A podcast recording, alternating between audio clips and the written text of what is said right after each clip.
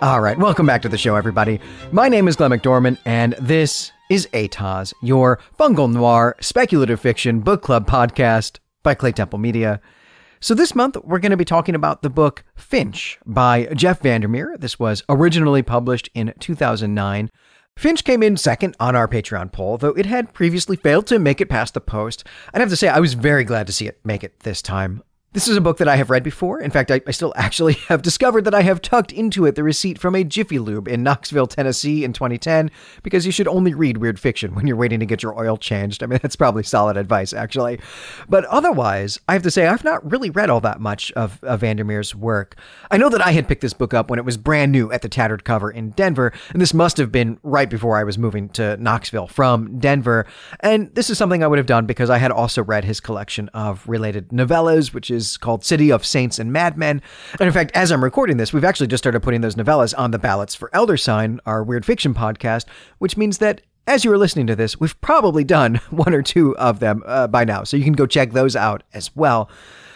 But all right, I think that is probably enough preamble, especially with the lengthy news segment here. So let's just get into it. Let's go check out Finch. All right, so Finch takes place entirely in a secondary world. Uh, that is to say, that it takes place in a setting that Vandermeer has invented. And so, what that means is that we're going to have to spend some time on the setting before we get into the characters and the plot of the book. Now, this is how we always do this here on Atoz, but in this case, it's a little bit more complicated than that. The setting is a city. It's a city called Ambergris, but Finch is not the only book set in Ambergris. In fact, it's it's the last book set there. City of Saints and Madmen, that novella collection I, I just mentioned a few minutes ago, that's the first book in the Ambergris series. And then in between that and Finch, there is Shriek, an afterword. These books are not a trilogy, though there are some connections uh, uh, among them, but we can we can deal with this book all on its own, which is what we're going to do.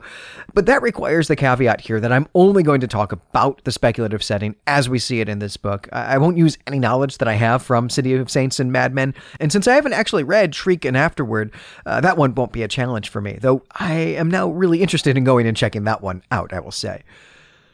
All right, so caveat out of the way, let's talk about Ambergris. Ambergris is a totally weird setting. Uh, by which I mean that it operates on different principles from a fantasy or a science fiction setting. And this is something that we can talk more about in the, the themes segment. But for now, what I mean by this is that it is a setting that doesn't necessarily make a whole lot of sense. It is not an extension of our world in the way that Star Trek or even Revelation Space are.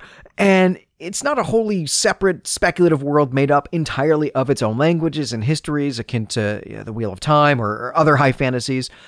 Instead, what we have here is a world that is a hodgepodge of stuff from our own world, but all kind of jumbled together in a way that really can create some underlying intellectual discomfort, uh, though in a good way, of course. I really like this book. I should have been clear about that from the start, I suppose. But here are the particulars. Ambergris is a city state in a made up land. When we encounter ambergris in Finch, I have to say it feels very much like an American city around 1950, and the history of the place supports that. Ambergris was founded by settlers from across an ocean that lies to the east. It's not clear when that was, but it seems like it was a few centuries ago. And while this very well could be the story of Boston or New York or Philadelphia, Vandermeer does not tell us where these settlers came from, but he also doesn't show us either. Characters in this story have names that are clearly European, mostly English, German, or Dutch, but it is not clear at all that England, Germany, or the Netherlands exist in this world. In fact, I'm certain they don't. Similarly, the political communities that neighbor Ambergris also have a hodgepodge of names from our own world, but that don't really necessarily belong together. There are two nearby city states named Stockton and Morrow, and these clearly share a history with ambergris as settlements from someplace across the ocean where people speak English but don't live in England because there is no such place as England in this world. But then there is what's called the Caliph's Empire. Caliph, of course, is a, word that denotes the ruler of the political community of all Muslims. It was a title used during the, the Middle Ages. It's an Arabic word that means successor, or at least denotes successor. Uh, we don't have to get into the particulars there, but my wife is a historian of this period, so I want to be careful here. Uh, but it's an Arabic word that more or less means successor, because the origins of the title is that the first caliphs were the successors to Muhammad, uh, who was both the, the political and religious leader of all Muslims. And so, does that then mean that off to the west of Ambergris, there's an empire of Arabic speaking Muslims? Well, that's also not entirely clear, but I'm going to say probably not. So, what we have here then is a number of words and cultures that have been copied from our world, transported to Vandermeer's speculative setting, stripped of their particulars and of their contexts, and then jumbled up. And it is really jarring. It's really uncomfortable, but it is also weird in the best sense of weird fiction. This is a great move that Vandermeer makes here in creating this setting. Okay, so a little bit more about the setting and the setup before we can actually go meet our protagonist and follow him around on his adventure.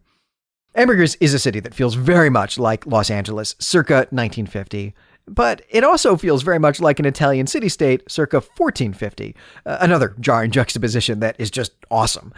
But what I mean by this is that Ambergris is a city with a state. It has control of territory and is its own independent institution. And it may even have something of an empire comprised of, colonies or conquests in the form of uh, other small communities adjacent to water. It's a, a commercial empire, I guess. Though I should say that this is not entirely clear in the text.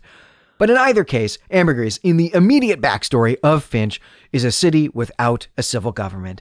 It is a city that is run by two commercial interests, two private businesses, maybe we should say, private businesses that manufacture and trade and sell, and also are in dire competition with each other. Before the start of the novel, these two companies have been engaged in an all out civil war with each other.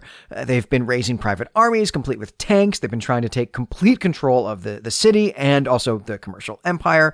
And citizens aren't really citizens anymore. They've just become partisans of one of these two companies. Uh, we'll have more on that later, I assure you. But neither side wins this war, and as a result of this civil strife and internal division, Ambergris is taken over by a foreign power. And this is where the setting really gets weird, because that foreign power is mushroom people. So here's the deal with that. When the settlers who founded Ambergris showed up, this area was not uninhabited.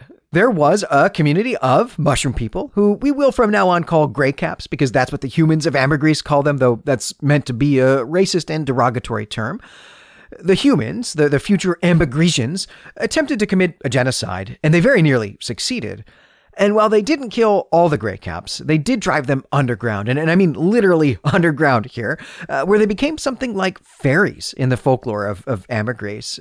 That is to say, until now, when they have returned with a vengeance. And when the book begins, we are six years into the Grey Cap occupation of Ambergris, and the city is much changed.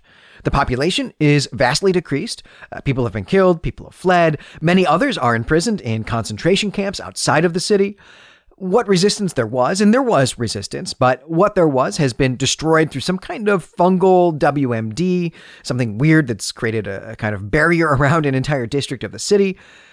The cityscape is altered. There had already been a lot of destruction during the Civil War, then again during the Rising, and now during the occupation, the Grey Caps have been leveling buildings and replacing them with giant mushrooms, essentially. The waterways have also been changed, and many of the remaining buildings are flooded in their lower levels. Out in the bay, the Grey Caps are constructing two towers for, for some unknown purpose that we will return to in just a moment. That's going to be important for the plot here. But there are still humans here in the city, and the Grey Caps need to keep them under control. And one of their many tools for doing that is a human police force. And that is where John Finch, our protagonist and also title character, comes into the story. He wasn't a detective before the Rising, but the Grey Caps have made him one. And so this is going to be a detective story, something that I think you know by now I never get tired of. And in this case, it is a third person account written more in the style of Mickey Spillane than the style of, of Dashiell Hammett or, or Raymond Chandler. And we're going to talk more about that later as well. The inciting incident is the discovery of a pair of corpses in an apartment that doesn't belong to either of the, the dead people here.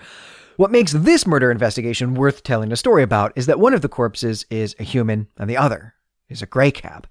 Killing a gray cap, by the way, not an easy task. Uh, bullets pass right through them, uh, they're very tough to cut in half. Uh, the human corpse here has a piece of paper in his hand with a strange symbol and a phrase in Latin. The phrase is bellum omnium contra omnes, we're going to talk about where that phrase is from and also what it implies, what it means for the themes. Uh, we'll do that in our next segment, the themes segment. But it is a simple phrase that is easily translated even if you don't know Latin. But Finch sees this really just as gibberish, which suggests to me that this world also doesn't have Latin. But somehow, someone from this world has encountered our world, or at least encountered another world that does have Latin. Now, the plot of the book is fairly complicated because that's always how it is with detective plots. But also, I usually think that with detective novels, the plot itself doesn't really matter all that much. We're here for setting and mood and writing. We want to explore this urban setting like it's a fantasy world, and we want good dialogue. We want observations about the world, and we get a lot of that. We get all of that in this book. But you know by now that that is all stuff I like to talk about in other segments. So here, I'm going to just rush through the actual recap part of the recap segment so we can get to the really juicy bits. Finch does some detecting, but he has a lot of obstacles, including his own bosses, the Grey Caps, who clearly have some ideas about what's happened here, but do not want to give Finch the information that they have because it would give away something secret and something important. And eventually, it's going to turn out that the resistance wasn't destroyed as everyone has thought, but in fact just relocated to another dimension. And in fact, it turns out that this is a story that really depends on other dimensions. That is actually where the Grey Caps originally came from. They have some sort of technology that allows them to travel through dimensions, but they got lost and stranded here centuries ago. And now they are busy trying to open up a really big door to their home dimension, but not to go home as you would expect, because it turns out they like it here. And what they want to do is bring more Grey Caps here to Ambergris by building these towers in the bay. The Resistance knows all about this and also has developed some ability to travel through these dimensional doorways. So they want to come back to Ambergris with renewed strength, and they're going to use the Grey Caps towers against them. But to do that, they need something from this human corpse at the murder scene, and the only person who can go there is Finch, and that means they need Finch.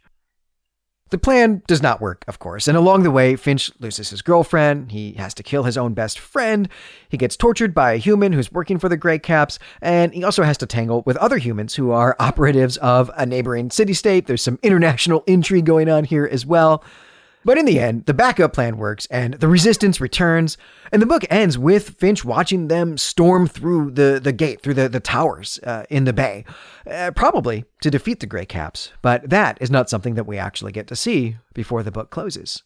So who knows? And maybe Vandermeer will write a continuation of this story someday and we can check in on it. So, all right, let's just move into our next segment and talk about some themes and motifs. There are three big topics that I want to look at here. The, the last of them will be looking at the way that Vandermeer constructs this uh, jarring and anachronic setting here and, and how it differs from the way that we get secondary world settings in fantasy and science fiction. The, the second that I'm going to talk about is going to be about treason and patriotism and also political systems, maybe more generally. But first, I want to look at how Vandermeer envisions this military occupation of Ambergris by the Grey Caps. How do they hold power? How do they maintain that power? How does their occupation alter Ambergrisian society? Now, this is a topic that especially interests me as I have done my research as a historian on the fall of the Roman Empire, but in particular on what that experience was like for cities that were occupied by enemy armies. And I should note that I came up with that research agenda only really a few months after reading this book. And in fact, it was something that was supposed to be on my mind while I was reading this book over a, a summer vacation. Uh, I don't remember there being any direct link, but there might have been a subconscious link here. So maybe I should send Jeff Vandermeer a thank you note. Well, the initial key to the Grey Cap occupation was a military victory, a resounding military victory, which they owed to several factors. First, of course, there's the 20 year civil war in Ambergris, which left the city weakened, divided, and distracted. Right? No one noticed the clear signs that the rising was imminent until it was too late. Second, they have some crazy fungal weapons that totally caught the humans of Ambergris by surprise. But the third factor here is their control of information. Because we later find out that these weapons aren't really a technological advantage, but the Grey Caps were able to make them appear as if they were. And they were also able to make it appear that there are far more Grey Caps than there actually are, because they live underground and because they can move through dimensions, they could make themselves uh, move much more quickly and therefore appear to be in more places at once. And information control continues to be a major factor in the success of this occupation, and there is one constant thorn in their side the broadcast from the mysterious figurehead of the resistance, whom they cannot capture and cannot even locate. But of course, there are two directions to the flow of information, and it is not just an issue of limiting what humans know about the Grey Caps, it is also an issue of knowing everything about the humans. And here, the Grey Caps excel at creating a surveillance state. For one, they, they have cameras everywhere. Uh, we'll get some more details about that in just a moment.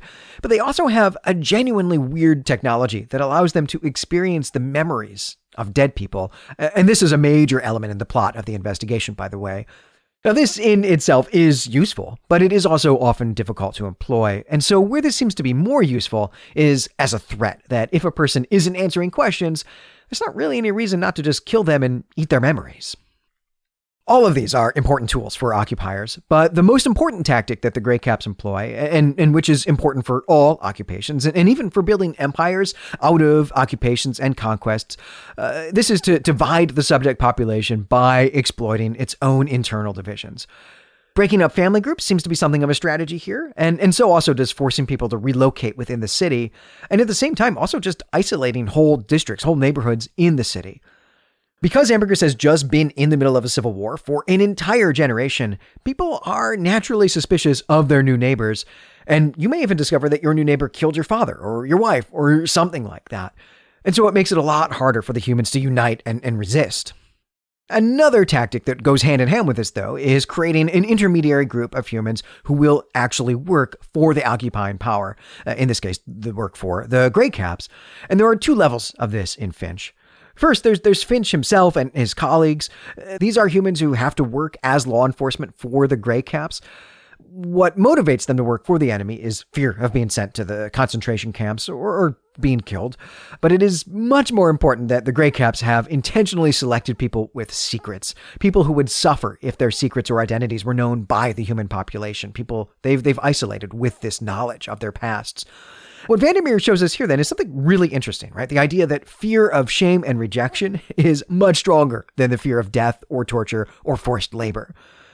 And that's the stick. But there is also a carrot, and that is that the Grey Caps seem in many ways to be biologically superior to humans. They're harder to kill, they live longer, they have all sorts of really cool physiological abilities. And some humans would like to be like them, would like to have some of those abilities. And so they've signed up to work for the occupying power in exchange for being transformed into mushroom people. Finch calls these people partials, as in partially human, partially gray cap. And these people, in fact, operate as a kind of internal affairs division of the police force. They also provide the camera system that gives the Grey Caps their surveillance state.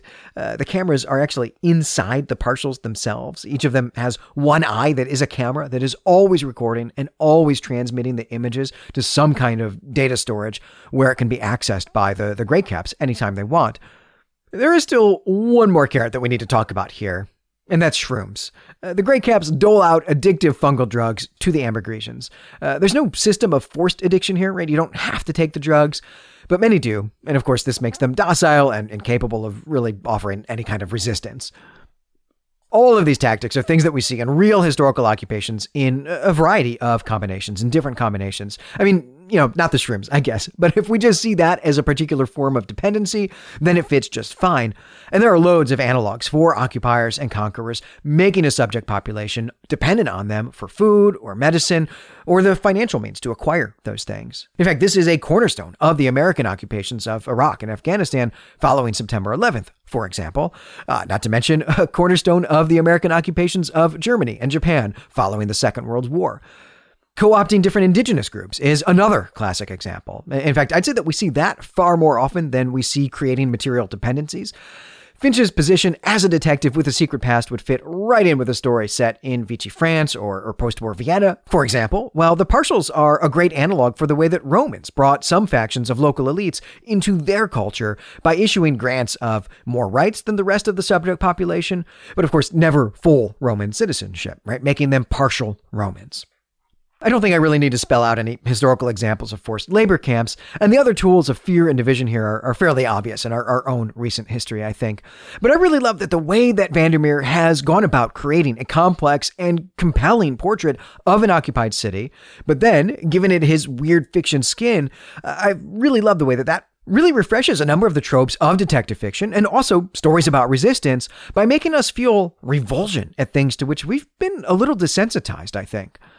Of course, one of the principal functions of telling stories of occupation and resistance is to get us to think about how we would behave in a similar situation. What would we do if the Russians or the Nazis took over? And it's easy to think that, of course, we would resist. Of course, we would do whatever it takes to defend our homeland and preserve our liberties and our, our national self determination. But we wouldn't. Not really. Almost all of us would cooperate, and many of us would even collaborate in one way or another. But what stories like Finch, or like the TV adaptation of The Man in the High Castle, I'll add, what these stories do is explore why people choose to cooperate, why people choose to collaborate. Sometimes we do this for our own selfish gain, right? That's what the partials are for in this story. And it's interesting that Vandermeer fully dehumanizes and vilifies them. But sometimes we're just trying to protect and feed our children. This is something we see surprisingly little of in Finch, I will say, though romantic relationships provide quite a bit of motivation for people in this story. In fact, mostly what we see is people selling each other out, not necessarily to improve their position, as the partials do, but simply to keep what they have either material comfort or a place and identity in the human community, something like that. And this is what motivates Finch, who is chiefly interested in two things pure survival and keeping his secret. And his secret is that his father was a traitor to Ambergris, that his father was a spy for the Caliph, his father was a spy for a foreign power, and that he helped make the civil war between the two trading companies much worse and much longer than it might otherwise have been. In the end, he was actually discovered before the Rising, before the Grey Caps arrived, and Finch was going to have to live in shame the rest of his life, and, and maybe even face some kind of punishment of his own. But the, the rising, this occupation by the Grey Caps, allowed him to reinvent himself. It allowed him to take on a new identity, John Finch, not his real name, uh, and allowed him to go on living. In many ways, this world is better for him than the old one was. And of course, he feels terrible about that because it has come at such a high price for so many others. And this is where I want to bring that bit of Latin back in. In the story, the phrase bellum omnium contra omnes is simply part of the password system of the resistance. But in our world, this comes from the philosopher Thomas Hobbes, who used it first in his work De Cive, uh, and then in the much more famous Leviathan, uh, some of which you probably read in high school. And what this means in English is the war of everyone against everyone else, or you could do it as everyone in competition with everyone else. And Hobbes thought that this described the natural state of humans, that this described what we were like in a primitive state as just another species of primate out in the savannah. It was the invention of civilization, and in particular the invention of the state, that elevated us from this condition of nature red in tooth and claw, this condition in which we're just fighting against each other incessantly without any mercy over limited resources. And that it was these inventions, civilization and the state, that's allowed us to have nice things like safety and enough food and heating and Netflix. And something like this seems to be what Vandermeer has in mind in the backstory to the Rising, in this civil war between two merchant companies and the people who are dependent on them. Now, earlier I described this in terms of Renaissance Italy, and this is true. There were several city states in northern Italy that succumbed to this type of factional warfare because the central state had eroded and its powers essentially were ceded to private companies engaged in gang wars with each other. I mean, this is literally the exact backdrop of Romeo and Juliet, right? It wasn't good for most people, who then were dependent for their material support, that is to say, food, shelter, medical care, among other things, but also dependent for their safety on people who were chiefly interested in exploiting their labor or their purchasing power, or both, rather than on creating a flourishing society in which everyone's needs were met without exploitation and without competition. And it didn't really work out very well. I mean, they weren't conquered by mushroom people, but they were almost always conquered by an outside power. In the 12th through the 14th centuries, that was usually Germany. And then in the Renaissance proper, it was usually France. And in this case, conquer isn't really the right word because almost always what happened is that the company that seemed to be losing the war would make some deal with France or with the, the Holy Roman Emperor to let their soldiers in and to help overthrow the now dominant company in exchange for being placed in charge as a subordinate. Now, that is not quite what we see here, but it does seem to be precisely what the Caliph was hoping to be able to do himself, and it's why he had Finch's father working for him. And so, this breakdown in civil government has indeed created a situation in which people are looking out for themselves rather than for each other. But more importantly, it's created a situation in which people feel like success and happiness are a zero sum game, that these are limited resources to be fought over. And if you're doing well in life, then that is bad for me. This is something we can see clearly in the resolution of the story as well, because it is here, only at the end, that Finch is able to become the type of chivalric hero, the type of paladin that hardboiled detectives are supposed to be. And this happens only when he starts caring more about other people than about himself, people such as his partner, or his girlfriend, or even his cat. All right, I did have a third thing here on my outline about world building that I wanted to get to. There are also some other thematic elements that we could certainly talk about here, but I'm already running long. So I'm going to leave those for our conversations on the, the forum or the, the Clay Temple Media subreddit. So let's move into our final segment here and talk about some strengths and weaknesses of this book. Look, I loved this book. Ambergris is a vivid and hyper real setting. It's a place that I really feel certain that I have been to before, even if it was just in a dream. And I have to say, too, that Vandermeer's fungal culture here, the gray cap culture, is highly imaginative and at times genuinely unsettling. While the post war setup here feels comfortable and familiar, and the combination of these two things is jarring in all the right ways. On top of this, the writing is fantastic. Uh, Vandermeer is a real writer's writer. I mean, the first story in City of Saints and Madmen is a Proustian pastiche, lyrical and layered and textured, not an easy thing to pull off. But here in this book, Vandermeer has moved about as far away from that as you can possibly get, writing a hard boiled detective story almost entirely in sentence fragments. And in fact, he actually thanks someone in the acknowledgments for helping him master this type of writing. And I do think that he does master it. And he is still able, though, to make the setting come alive, even with just these sentence fragments. And let me read an example. At dusk each day, the Grey Caps lead a workforce from the camps south of the city. All night, the sounds of hammering and construction emerald lights moving like slow stars, screams of injury or punishment.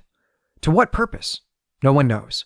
While along the lip of the bay, monstrous fungal cathedrals rise under cover of darkness, replacing the old familiar architecture. Skyline like a jagged wound. This paragraph has awesome descriptive elements, but in these seven sentences I've just read, four of them don't have a verb, and one of them is a participle clause that really shouldn't be a complete sentence. And I will say that what you will hear is going to be about take five or so, because even just the cadence of that without the verbs, uh, without conjunctions, uh, was really difficult actually to say out loud. This is an impressive achievement. It is an extraordinary achievement. I'd like to spend a minute or two putting Finch next to China Miéville's The City in the City, which we did a few years ago now. Both books are weird fiction detective novels that came out in 2009, so I think it is an exercise worth doing. Now, where Vandermeer has created a wholly secondary world that's borrowed elements from ours and then mashed them up in a jarring way, Miéville has built his setting as a master fantasist. He's invented a setting that feels internally consistent down to the languages, and that also feels like it could really exist in our world. It doesn't feel out of place at all. Both books have taken up political issues in the backdrop of their stories, though this is far more explicit for Miéville, who uh, I think is also imagining, also envisioning some specific historical context. We talked about that in that episode. Whereas Vandermeer, I think, is approaching this more sociologically. As for the weird element, Miéville has really tried to imagine how a society would function if it had a dimensional overlap, and how it has functioned for centuries, and then tells us a story about a challenge to that status quo. Vandermeer, on the other hand, tells a story dependent on a catastrophe, on a rupture in the status quo, a rupture that's never going to be fully repaired. And I might characterize this by saying that rather than build a weird sandbox for his characters to go play around in, he's drawn a sketch of a weird sandbox, lit it on fire, and then sent his characters to go play in the ashes. And maybe another way to think of it is just to say that Finch is a Salvador Dali painting, while The City in the City is a Pablo Picasso. And I'd especially love to know if there are other books that you think we should put in this group, uh, because I will never get tired of reading books like this. And so I really do hope that you'll you'll come visit the Atoz forum at claytemplemedia.com or come visit our subreddit and let me know about this. Uh, there's also a major theme that I hope you'll talk with me about that I haven't really mentioned at all, actually, that I've left completely out of my review, and this is the question of identity. Almost everyone in this book has an assumed identity, a, a fake persona that they show the world. Finch's partner White is infected by fungus spores that are slowly turning him into literally another person, and Finch eventually has to kill him. And near the end of the book, Finch himself ends up with another consciousness in his mind that he gives birth to as a literal, physical being who, at first at least, completely resembles him. And I just didn't talk about these things at all. But as I said, the whole thing is like a Salvador Dali painting. And these were some of the weirder elements. And I'm sad to have not had time to talk about them. But all right, that is going to do it for this episode. I'm Glenn McDorman. You can find me and all our other creative projects at claytemplemedia.com. On Twitter, I'm at GL McDorman, and the network is at Claytemple Media. Next month, we're going to be reading The Star King by Jack Vance. This is another book that was nominated by a Patreon supporter. But until then, I hope you'll remember that if more of us valued food and cheer and song above hoarded gold, it would be a merrier world. Also, our cities wouldn't be conquered by mushroom people.